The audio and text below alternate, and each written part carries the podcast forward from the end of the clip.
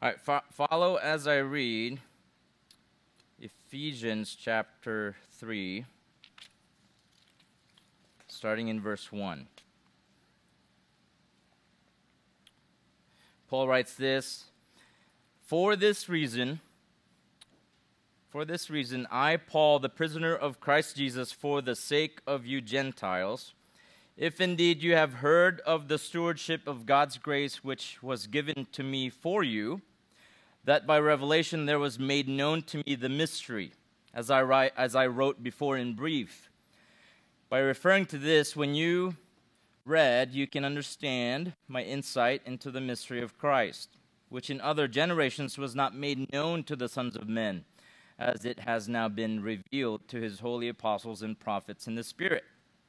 Verse six, to be specific, that the Gentiles are fellow heirs and fellow members of the body, and fellow partakers of the promise in Christ Jesus through the gospel, of which I was made a minister according to the gift of God's grace, which was given to me according to the working of his power. To me, to me, the very least of all saints, this grace was given, to preach to the Gentiles the unfathomable riches of Christ, and to bring to light what is the administration of the mystery which for ages has been hidden in God, who created all things, so that the manifold wisdom of God might now be made known through the church to the rulers and authorities in the heavenly places. And this was in accordance with the eternal purpose which he carried out in Christ Jesus our Lord, in whom we have boldness and confident access through faith in him. Verse thirteen, last verse, Therefore I ask, I ask you not to lose heart at my tribulations on your behalf, for they are your glory. Okay, who, uh, who felt a little overwhelmed with what, with what we just read? Just one? Two, three? Yeah, I felt very overwhelmed when I read it multiple times. Not just the first time, because I was, I was asking myself, what do I do with this? You know, I, I can't skip this. I gotta, I gotta study this. I know that it's what I need to learn, and I know that it's what the students need to hear. So, so it is normal if you felt overwhelmed after reading all those thirteen verses. Now, um, why did you feel a little bit overwhelmed? What's that? It's thirteen verses. It's long. It's a lot. What else?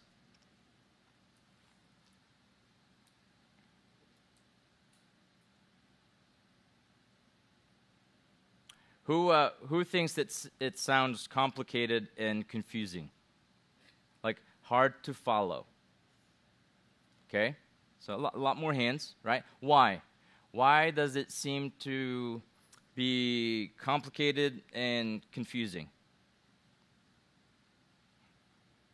Yes, go ahead. It's one long run-on sentence. Yeah?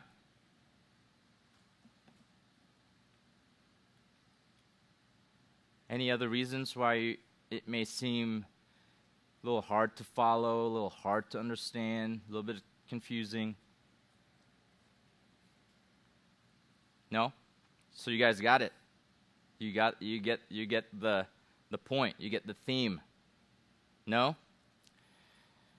So here, what we need to do, okay, first and foremost, to in order to understand what's going on here, we need to we need to look at two key observations. Okay, I I, I intentionally included that in your handout because I think these two keys will unlock, um, not in a mysterious way, but I think they will unlock the flow and the main point, the main meaning. Okay.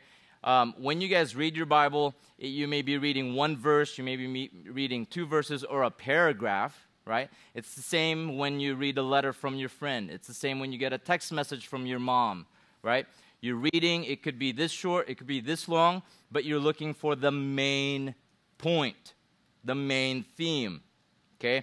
And you find the main point, the main theme, Um, by looking at the, the flow and the structure a lot of times, okay? So that's what I want to do first before we dive into our outline here. So first fill in the blank. Here's the first key observation. First, we need to see Paul's structure, Okay, again, I know it's long, I know it's big. Um, we need to see the big picture, the structure. Okay, we need to see Paul's structure. Look at, look at verse one, and and uh, I want you guys to pay close attention, because if I lose you in these two key observations, once once we start going through the verses, and I'll go a little bit faster, uh, I'll lose you if you don't see these two things. All right, so. So we need to look at Paul's structure. So look at verse one. Okay, in verse one, Paul starts with an introduction. It's a new chapter. First verse, he has an introduction. He says, "For this reason, I, Paul, the prisoner of Christ Jesus, for the sake of you Gentiles." But then notice this. He interrupts himself. Okay, that's why there's an M dash. If you if you uh, if your Bible has a dash, that's a little bit longer than the N dash, which is a little bit longer than a dash. You know, it's like three dashes together. That's why, that's why it looks long. That's called an M dash. If you have that, that's, a, that's, that's kind of like a parenthesis, like an open parenthesis. So Paul introduces himself in verse one. Then he interrupts himself. He digresses and spends the next twelve verses, verses two through thirteen, to talk about something that's a little bit off the topic, but very important. That's why he was willing to introduce himself and then stop, talk about th this thing for twelve verses, and then pick and then pick it back, pick it back later on. So when and when he finally gets back on track, when he finally picks up where he left off, it's not until verse four. Look at verse fourteen. I know I didn't read it earlier, but look at verse fourteen. "For this reason, I bow my knees before the Father." So what is Paul doing here? The big structure is a prayer, okay? It'd be like me writing to you, okay? Hey, N C C Student Ministry, this is Pastor Roy. Um, and then I talk about something else, and then later on I say, yeah, remember, uh, this is, this is me. I'm writing for this reason so I can pray for you. So, so look at verse one again. Verse one says, "For this reason," look at verse fourteen, "for this reason." Okay? So he, he introduces himself, and then long parentheses, something that he wanted to talk about, and then he gets back on track. Oh yeah, for this reason, I, uh, I want to pray for you guys. Okay? So, so that's one key observation. Here's another, here's another one, still under the structure. In verse two, Paul gives us an if statement. You guys see that? Verse two. "If indeed you have heard," now I know uh, some translations, I think like E S V, um, it says "assuming that you have heard." I think N I V says uh, "since you have heard." Um, literally, it's, it's, a, it's an if, okay? Now, uh, students, back to your English grammar class. If you have an if statement, you should have a then statement, right? An if statement usually is followed by a then statement. Okay, if if I come tonight at five o'clock, then I will have a lot of food. Right? If then. Okay, so so in verse two, Paul's Paul gives an if statement. If indeed you have heard, and then you don't see the then statement for a long time until you get to what? Because you're waiting, right? Okay, there's an if statement. Where's the then statement? I gotta, I gotta look for that. If this, then this. Where is it? Where is it? Verse thirteen, okay? Uh, maybe your Bible translates it as "therefore." It's the same. Okay, "therefore," or "then I ask you not to lose heart." Okay, so outside, okay? Verse one and verse fourteen. "For this reason, I, Paul, the prisoner of Christ." Digression, verse fourteen. Hey, that's right. "For this reason, I pray for you." A little bit more inside. Verse two. Okay, verse two. "Hey guys, if you have heard of this," verse thirteen, "then I ask that you do not lose heart." You guys following me? So far, so good? Yes, go ahead. Question.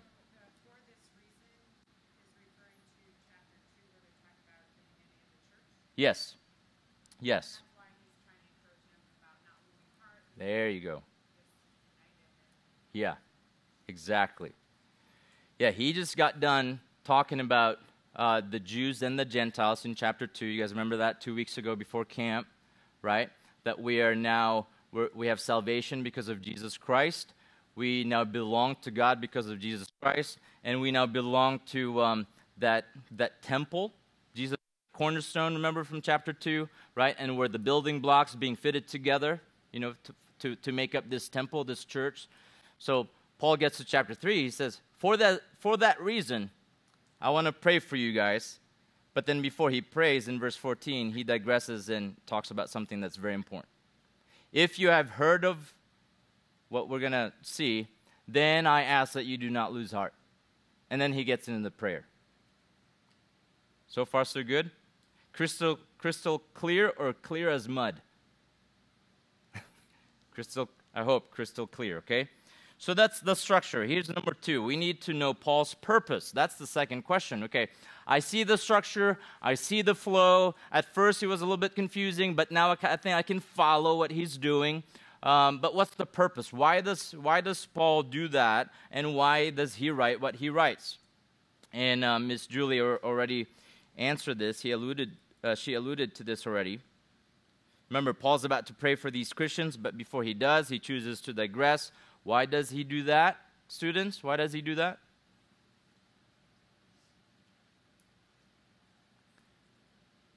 Why does he do that? He's about to pray for them, but eh, before I, you know, hit the brakes, pump the brakes, before I get to my prayer, I want to talk about something so that I can encourage, right? So that I can encourage you guys. That's why in verse thirteen, he, he says, then I ask. I'm asking you guys. I'm asking you Christians in Ephesus, the people I'm writing to. I ask that you do not what? What does it say in verse thirteen? Lose heart. That's why Paul is writing this section. That's why he is willing to interrupt himself before he prays, so that he could encourage these people, so that they wouldn't they wouldn't lose heart. Now here's here's another, maybe a little more difficult question for you. Why are they losing heart, you think? From what we read, why do you think they may be discouraged? Yes, Joshua. Yeah, because Paul is going through tribulations. Right, verse thirteen. And then in verse one, how, how did he introduce himself? Which is usually not the way he introduces himself. Usually he'll say, Paul the apostle, Paul the servant. Yes? Yeah, what does he say about himself? Yes, go ahead, Nadell. A prisoner. Okay? So he's a prisoner. He's in jail, right? He's a missionary. He's a pastor. And he's in jail. Verse one, and then verse thirteen, he says, I'm facing a lot of hostility. I'm facing a lot of opposition. I'm facing a lot of tribulations. So guys, before I pray for you, I just want to encourage you that you do not lose heart. So you guys, you guys tracking so far? All right. Who came here last Sunday night to watch the movie The Essential Church? Okay, a lot of you, a lot of you. What happened to the two pastors in Canada who kept their churches open? What happened to them? Went to jail, right? One was like thirty plus days, one twenty-five days, okay? Now, what do you think was going on in the minds of their families and their churches while their pastors were in prison? What's that? Fearful. What else? Discouraged. Very discouraged. And they were probably most likely losing heart, right? Okay, Can Canada's against us, right? L A's against us. They're taking our pastors away. They're closing our churches down. What are we gonna do, right? And maybe they maybe they were they started doubting. Okay, the Bible says that God's gonna build His church, but it doesn't look like He's building the church. It looks like He's allowing it to um, to lose, right? Now, you may have never experienced hostility on the level that Paul's experienced here, and also on the same level that those pastors in Canada experienced, but I'm sure you've faced some kind of hostility, some kind of opposition, right? You share the gospel with your unbelieving, unbelieving friends, and they reject it. and then you share it again. Now they reject you, right? You, um, you want to influence your classmates. You want to be a good example to your coworkers, so, so you live a righteous life, a Christian life. And what do they do? They make fun of you. And then you get some courage inside of you, so you keep, you know, living a righteous life in front of those friends, in front of those coworkers. And not only do they make fun of you now, but they actually now avoid you. So what would you feel when you face those kinds of hostility and opposition? You would be, you'd be what? Discouraged. You might lose heart. You might lose heart. Maybe you have siblings who are unbelievers, and they, and they used to come to your house uh, for dinner and for a lot of things, and then your parents give them the gospel, and now they don't want it, so now they only come for Thanksgiving, right? And every time you see them, you lose heart. You're discouraged, right? Maybe, maybe, you, maybe you have parents who used to profess faith. They used to say, yeah, we're Christians, and then they divorce, they split, right? Maybe one is not walking with the Lord anymore, and then every time every time you go to that parent, because you split your time with your two parents, you go to that parent, you may lose heart, right? And then maybe your parents, you know, they've been giving the gospel to a loved one, and you might see your parents late at night crying because they just don't know why this loved one keeps rejecting the gospel. So your parents are crying, they're losing heart. You see them crying and losing heart. Now you are losing heart. Well, here in Ephesians chapter three, in these thirteen verses, we get a lot of encouragement. Okay? Encouragement is really to put courage in. Okay? Encourage. Put courage in. Put courage back into hearts that are discouraged. And that's what Paul's going to give us. Show us. So look at your outline. Three encouragements to not lose heart when you face spiritual hostility. Okay, again, you may not be facing the same level, same type of hostility, you know, in Canada uh, during COVID, and even for Paul, but I'm sure like the examples I, I've given, I'm sure you have faced, or maybe right now facing, some kind of spiritual hostility. So this is, this is an encouragement for all of us. Here's the first encouragement so that we don't lose heart. Number one, God is faithfully accomplishing his plan. And I'll explain what kind of plan. God is faithfully accomplishing his plan. That's the first encouragement. Look at verse one. For this reason, we already covered that, because of what I've written to you in chapter two, verses eleven through twenty-two. For that reason, I, Paul, the prisoner of Christ Jesus, for the sake of you Gentiles. So Paul calls himself a prisoner of Christ Jesus. Why? To remind these people he's writing to, remember they are Christians in a local church in Ephesus, to remind them that even though he's in jail, he doesn't belong to Rome. Even though Caesar put him in jail, he doesn't belong to Caesar, that even though he's in jail, he still belongs to Jesus Christ. I'm a prisoner of Jesus Christ, and I'm in jail, he says, for your sake, for your benefit, Paul says. Now, like I said earlier, Paul's intention is to pray for them. We won't get to the prayer till next Sunday, but before he does, here comes the interruption, the digression, the long Um, digression in this in this passage. He wants to remind them that they do not lose heart. Look at verse two. We get to the now we get to the the you can say the you know the the meat of the burger in the middle, the if then statement. Okay? Verse two. If indeed you have heard, or you can say since you have heard. I like what E S V says, assuming that you have heard. Okay, Paul, Paul knew that they have heard. Heard of what, Paul? Here it is. Of the stewardship of God's grace, which was given to me for you. Okay, the word stewardship here is just a big word, fancy word for God's plan of salvation. Okay, almost always in um, in in Ephesians when it's when it's mentioned, okay, the stewardship of God or the stewardship that God gives to someone like Paul, it's referring to God's plan of salvation. Okay, um, if you want a little more simple than that, it's basically how God has planned to save sinners. Okay, stewardship equals God's plan of salvation. Description, how God has planned to save sinners like, like you and me.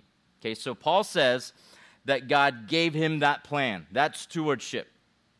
Now, how did, how did God give it to him? Look at verse three. He tells us. He tells us how God gave it to him, that by revelation. Okay, that's how God gave it to Paul. By, by revelation, there was made known to me the mystery as I wrote before in brief. Now, if you, uh, if you know Paul's life, when did God reveal his salvation plan, how he's going to save sinners uh, to Paul? When did he reveal that to him? Personally gave that to Paul. You guys remember? Paul wasn't born a Christian, correct? He wasn't born a, a missionary and a pastor, correct? So there was a time in his life that he went from killing Christians to giving the gospel to Christians, and be, and he became a church planter. He, he went from uh, closing down churches, right, killing Christians, to a church planter and giving the gospel to people. So when did that happen? Yes, Nicholas. Yeah, on the road to Damascus, Acts chapter nine, right? Remember, God stops him. God says, why are you killing my people? Why are you killing my church, right? And then he blinds him, right? And then he gives him the revelation. And, and here Paul says, I received it from God, okay, the stewardship, God's plan of salvation, directly from God. And I wrote about it in brief, he says in verse three, as I wrote before in brief. Now, is he referring to a different letter that we don't have? I don't think so. I think he's referring to what he just wrote, what he just told them in chapter two. So he's, he's, re, he's already referred to it. Now, how did his readers respond to it? Look at verse four. By referring to this, okay, we're still talking about God's plan of salvation, which Paul wrote about in chapter two. By referring to that, when you guys read it, you understood my insight into the mystery of Christ. So Paul received God's plan of salvation. He wrote it, and they read it, and they understood it. Here's, here's the interesting thing. Even though Paul says that it used to be a mystery, a secret, okay? You guys read it, and you understood it, even though before God's plan of salvation, the stewardship that he gave me, that was a mystery.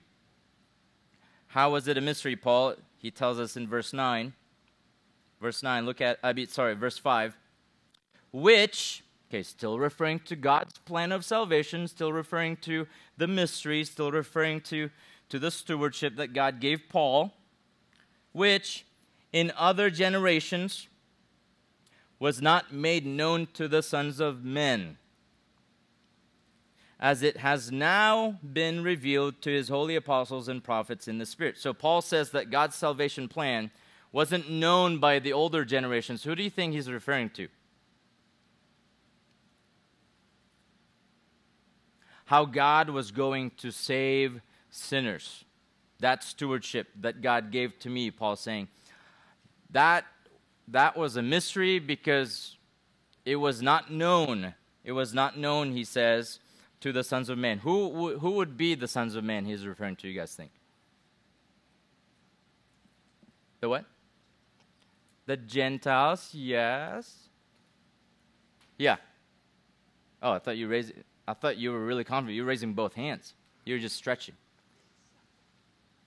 Who, who knew that God was going to save sinners, but they did not know the specific plan of how God was going to save sinners? They knew. They knew that the Messiah would come. They knew that people would need salvation. They knew that people would need forgiveness for their sin, but they just did not know all the specific details of God's plan. Yes.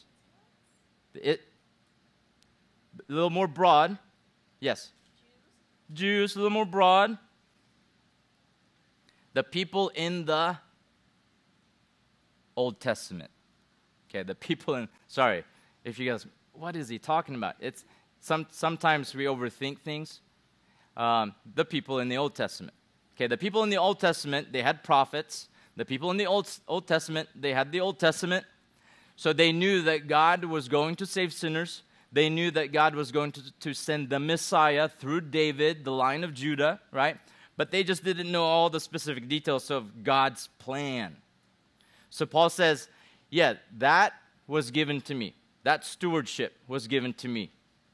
Uh, and you guys, I, I, I wrote about it, and you guys read it, and you guys now understand it, even though for the people back in the Old Testament, it was a mystery. They did, it was not made clear to them, he's saying. But now it is clear. Now it is revealed. Those details didn't become clear until the New Testament apostles and prophet, prophets started writing about them. That's why Paul calls it a mystery. Okay? Again, we're still talking about God's plan. The way God had planned to save sinners. And Paul calls it the stewardship, which was given to him. And now he's saying, I wrote about it, and you guys read it. Now you understand it, even though in the Old Testament it was not made clear to those people, all the specific details of how God was going to accomplish that plan to save sinners like you and me. He, he says, that's why it was a mystery, something that was hidden before that's now revealed. Now, we're still left with the question, what exactly, Paul?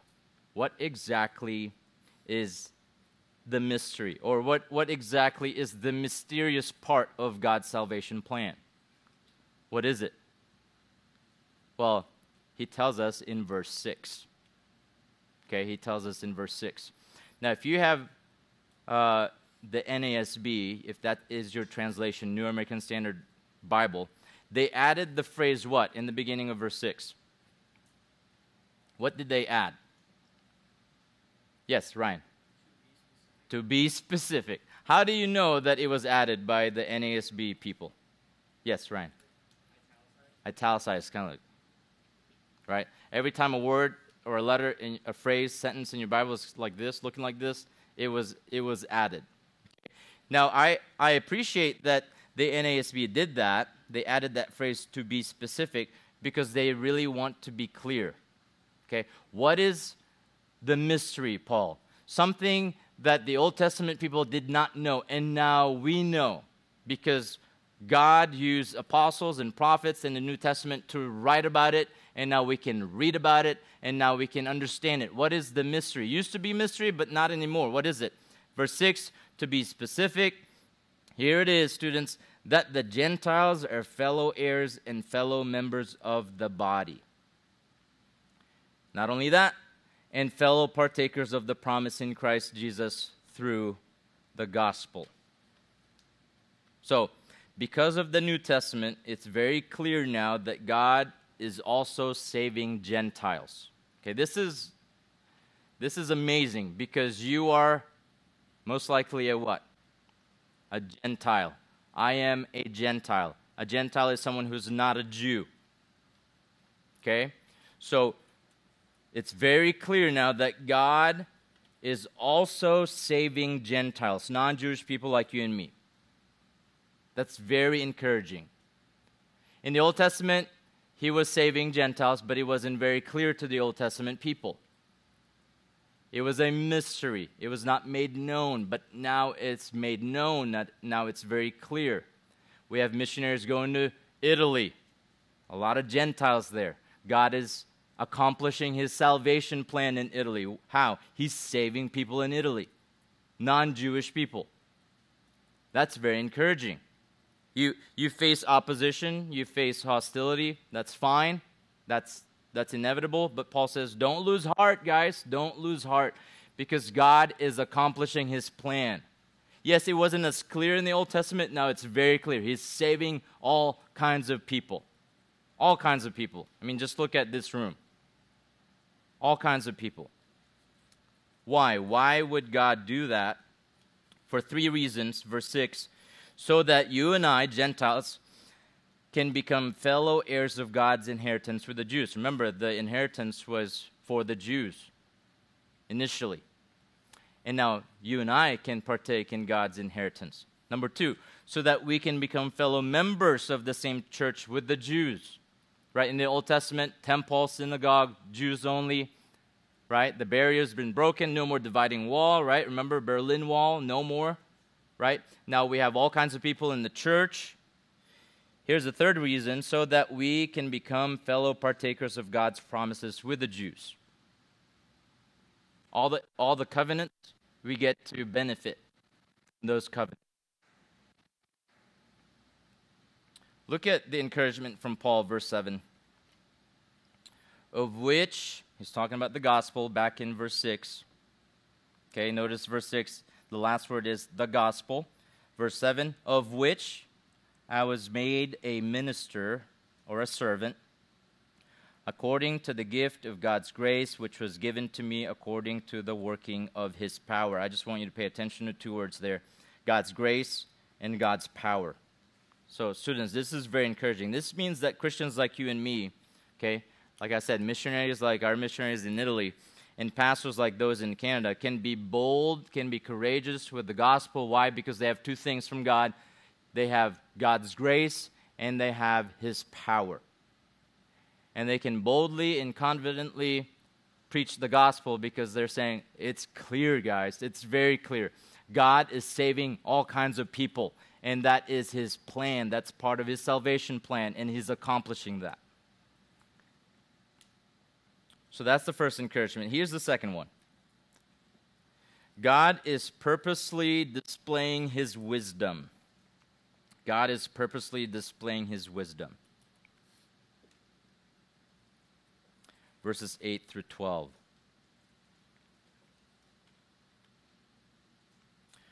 Look at verse eight. Paul continues. He says, to me, okay, to me, the very least of all saints. The very least of all saints. What a great example of humility. Paul just oozes with humility. When was the last time you uh, introduced yourself to someone, and in the back of your mind you said, yeah, I'm, uh, I'm the least of all Christians? When was the last time you thought about yourself that way?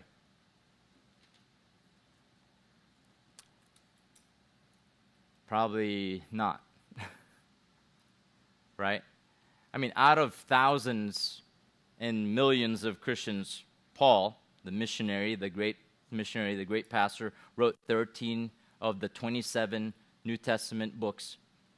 It says, hey, guys, to me, by the way, yeah, to me this grace was given, this stewardship was given. But by the way, you know, I am the very least of all, all the Christians. I'm the last one. Um, I'm not number one, I'm the last one. So he's a great example of humility. To me, the very least of all saints, this grace was given to me for two specific reasons. Look at verse eight and nine. Two reasons why God gave it to him. First, to preach to the Gentiles the unfathomable riches of Christ. Verse nine. And second, to bring to light what is the administration of the mystery which for ages has been hidden in God who created all things. So God, uh, Paul says, God made me his servant. He gave me this salvation plan. You know, it's a stewardship that he gave me. I wrote about it. You guys read it. Now you now understand it. Why? So I can preach the gospel to the Gentiles, to non-Jewish people. And secondly, so that I can make the mystery. Okay, what's the mystery? That God is saving all kinds of people, and all kinds of people are now in the church, so that I can make that mystery very clear to people. Why is that so important to Paul? What's, what's, uh, what is God's ultimate goal for the preaching of the gospel and for the mis- mystery becoming clear? Why, why is that important? What's, what's the goal? Verse ten, here's the goal. So that, okay, think about Think about the preaching of the gospel. Think about making clear the mystery, used to be mystery, but not anymore, that you and me and us and Jews can be saved the same way and can be in the church at the same time. Okay, all of that.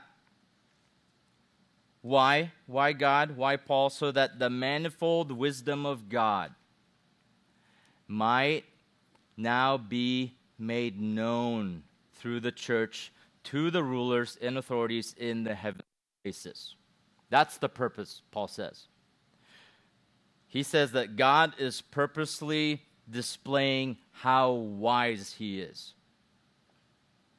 I don't know if um, if uh, this is capturing your mind yet, uh, but I hope it is. You know, I hope that you're saying, that is pretty wise. That is very wise. That God would have this plan of salvation to save all kinds of people and to bring them together and call it a temple of God, a church of God, and that church would display how wise God is. Right? You look at, you look at other religions, right?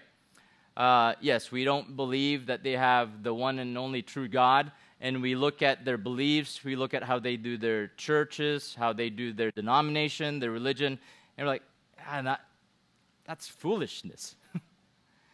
You look at Christianity, how God's saving all kinds of people. You go to a church like ours, you see all kinds of people.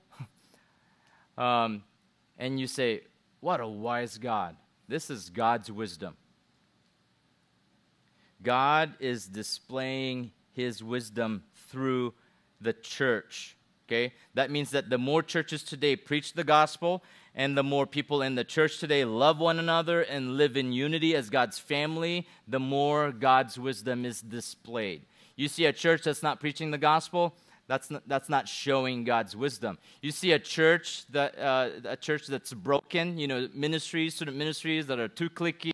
They don't. They they can't be together. Uh, that's not displaying God's wisdom. God's wisdom is saving people through the gospel and bringing all kinds of people together. So if we do the opposite, we're not displaying God's wisdom. Now here's the interesting part. I don't know if you guys caught it. Okay. God is displaying how wise he is to who? To L A County? To uh, Canada? To uh, the engineers and scientists? The, to, to, to the evolution teacher at your school? No. Look at it. God is displaying how wise he is through the church to who? To the rulers and authorities in the heavenly places. Do you know who that is? Who do you think that is? Angels. Angels. Very interesting. Yeah, or, you know, your science teacher who believes in evolution, yeah, that person will see God's wisdom. Um, false religions will see God's wisdom. But specifically here, Paul says that God is showing his wisdom through the preaching of the gospel and making the mystery very clear through the church to who? Who's the main audience? The angels in heaven. The angels in heaven. Now, I don't know why Paul says that. I think, okay, this is just my guess, I think that, that the main audience here are the angels because angels give glory to God every time a single soul is what? Saved. Every single time a person is saved, right? You can read in Job thirty-eight, verse seven, Luke fifteen, verse ten, and First Peter one, twelve. Every time a soul is saved, all of the angels in heaven rejoice. And all of them give glory to God. And all of them say, what a wise God. Another person's saved. Another person's not going to hell. Another person is added into God's family. Another person is added to the church. So he gets more glory. He gets more glory from the angels. Why? Because they're praising him. Why? Because he's wise. Because God is wise. Here's another encouragement from Paul, verse eleven. Look at verse eleven. This... okay, how God displays his wisdom through the church. This was in accordance with the eternal purpose which he carried out in Christ Jesus our Lord. He's just saying that it's not a plan B. The church is not a plan B. Even though the church is not in the Old Testament, it's not a plan B. It's always been according to God's only plan to show his wisdom through the church. Verse twelve, in whom, referring to Jesus Christ, the end of verse eleven, in whom we have boldness. So we have, we have uh, as Christians, we have privileges now. We have boldness and we have confidence to do what? To access God through faith. You actually can pray to God. You actually can read his word anytime, anywhere, and you can have confidence and boldness to do that, which in the Old Testament they didn't really have. So Paul says, don't lose heart, guys. Yes, I'm in prison. Yes, I'm going through tribulations. You may be going through the same things, but do not lose heart because God is wise. God is very wise. Yes, your government might not be uh, applauding and praising him and saying how wise he is, but thousands of angels in heaven uh, praise him and gives and and acknowledge it. They acknowledge that he's wise. Every single soul is saved. Last one right here, last encouragement from Paul. God is continually saving his people. God is continually saving his people. And that is from verse thirteen. At first you might not see it, but I'll, but I'll explain it in a little bit here. God is continually, continually saving his people. Remember, Paul started with an if statement, right, back in verse two. Now we finally get to his then statement. Okay, if you have heard that God gave me this stewardship, and then he went on and explained that kind of a stewardship. If you have heard of that, verse thirteen, therefore, then I ask you not to lose heart at my tribulations. Here's what I want you guys to pay attention to. On your behalf, for they are your glory. Okay, Paul says, since you've heard of God's salvation plan and his manifold wisdom, then you have no reason to lose heart, Paul says. Yes, Paul's in prison. Yes, he's facing all kinds of hostility, but he knew that all those bad things, okay, all of those bad, bad things are not meaningless. He says, I believe that God is using all those things for the good. What kind of good, Paul? For your sake, he says, for your glory, for your spiritual benefit, for your spiritual benefit, so that you would be saved, so that you would grow in your faith, so that more people would be saved. That's why I'm in prison. That's why I'm facing all kinds of hostility. I believe, I'm confident, Paul saying, that God is using even those bad things for your glory, for your sake, on your behalf. So students, we, we need this kind of encouragement. You know, I was just thinking about, about these thirteen verses as I was studying it. You know, and I, I look at our country and it seems like Christianity, Christianity is what? Winning or losing? It seems like it's losing. Right? Um, just turn on the news. Uh, you, don't, you don't even have to do that. You know, just like watch people.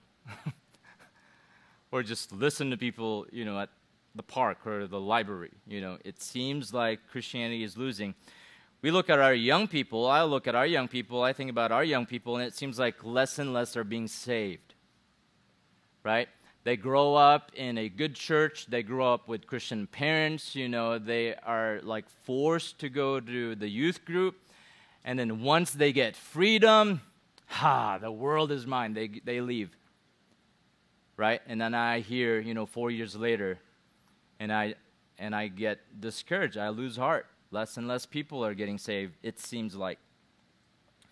We look at things that we used to enjoy. You know, I was just thinking about, just top of my head, you know, like Disney, um, Target, uh, shopping malls, like things that we used to enjoy. I'm sure you, get, you guys can add more to that list, things that we used to enjoy, uh, but it seems like they're all sold out for Satan. Just completely one hundred percent instruments of Satan, right? And you think about that, and you're like, man, you know, that's a bummer. That's discouraging. And then we try to live godly lives. Like I said, we get canceled, right? We try to share the gospel with others. We get rejected. We try to speak against wickedness, right? We say, no, that's wrong. Abortion's wrong. You know, that is wrong. You know, transgender, that's wrong. That's also wrong. That's wrong. We, we, we try to speak to our culture against wickedness, and we get labeled as bigots. And that can cause us to lose heart. But students, remember what Paul's saying here, okay? We should not lose heart. There is no reason, Paul's saying. And he himself is in prison. He himself was put into prison for preaching the gospel. He himself was facing all kinds of hostility. He says, guys, there's no reason to lose heart. You should be encouraged because God's salvation plan cannot stop, cannot be stopped. It cannot be stopped. He is saving people. His wisdom is being displayed, even though people here may not see it, but his wisdom is all over the place, and he continues to save sinners. Again, just look at yourself if you're a Christian. If you're a Christian, just look at yourself right now. That alone is an encouragement. How can God save someone like me? Well, it's God's wisdom. Why me? Well, it's part of his salvation plan. And guess what? More people will be saved. More young people will be saved. More people in Italy will be saved. Paul says, be encouraged. Do not lose heart. Do not lose heart. Next Sunday, when we come back, we actually get to the prayer.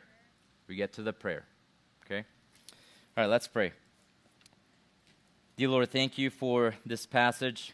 I know it's uh, it's long, um, might be hard to understand at first, but I pray that that uh, it's more clear to the students, and that the main point would be very evident to them, that there's no room for discouragement as we look at our country, as we look at our culture, as we look at our relatives, our family members, our friends who are not believers. There's no there's no reason to be discouraged. There's no reason to lose heart, because everything is under your control. You are a wise God, you are a saving God, and you continue to save people. I pray for those students who are not saved. I pray that they would take this to heart, that you are a gracious and powerful God who saves all kinds of people, who uh, adopts all kinds of people into your family. So I pray that this would also encourage them. Thank you for our time this morning. We do look forward to the preaching of uh, uh, your, your missionary, church planter Massimo, the second service, and also uh, this afternoon. We ask all these things in Jesus' name. Amen.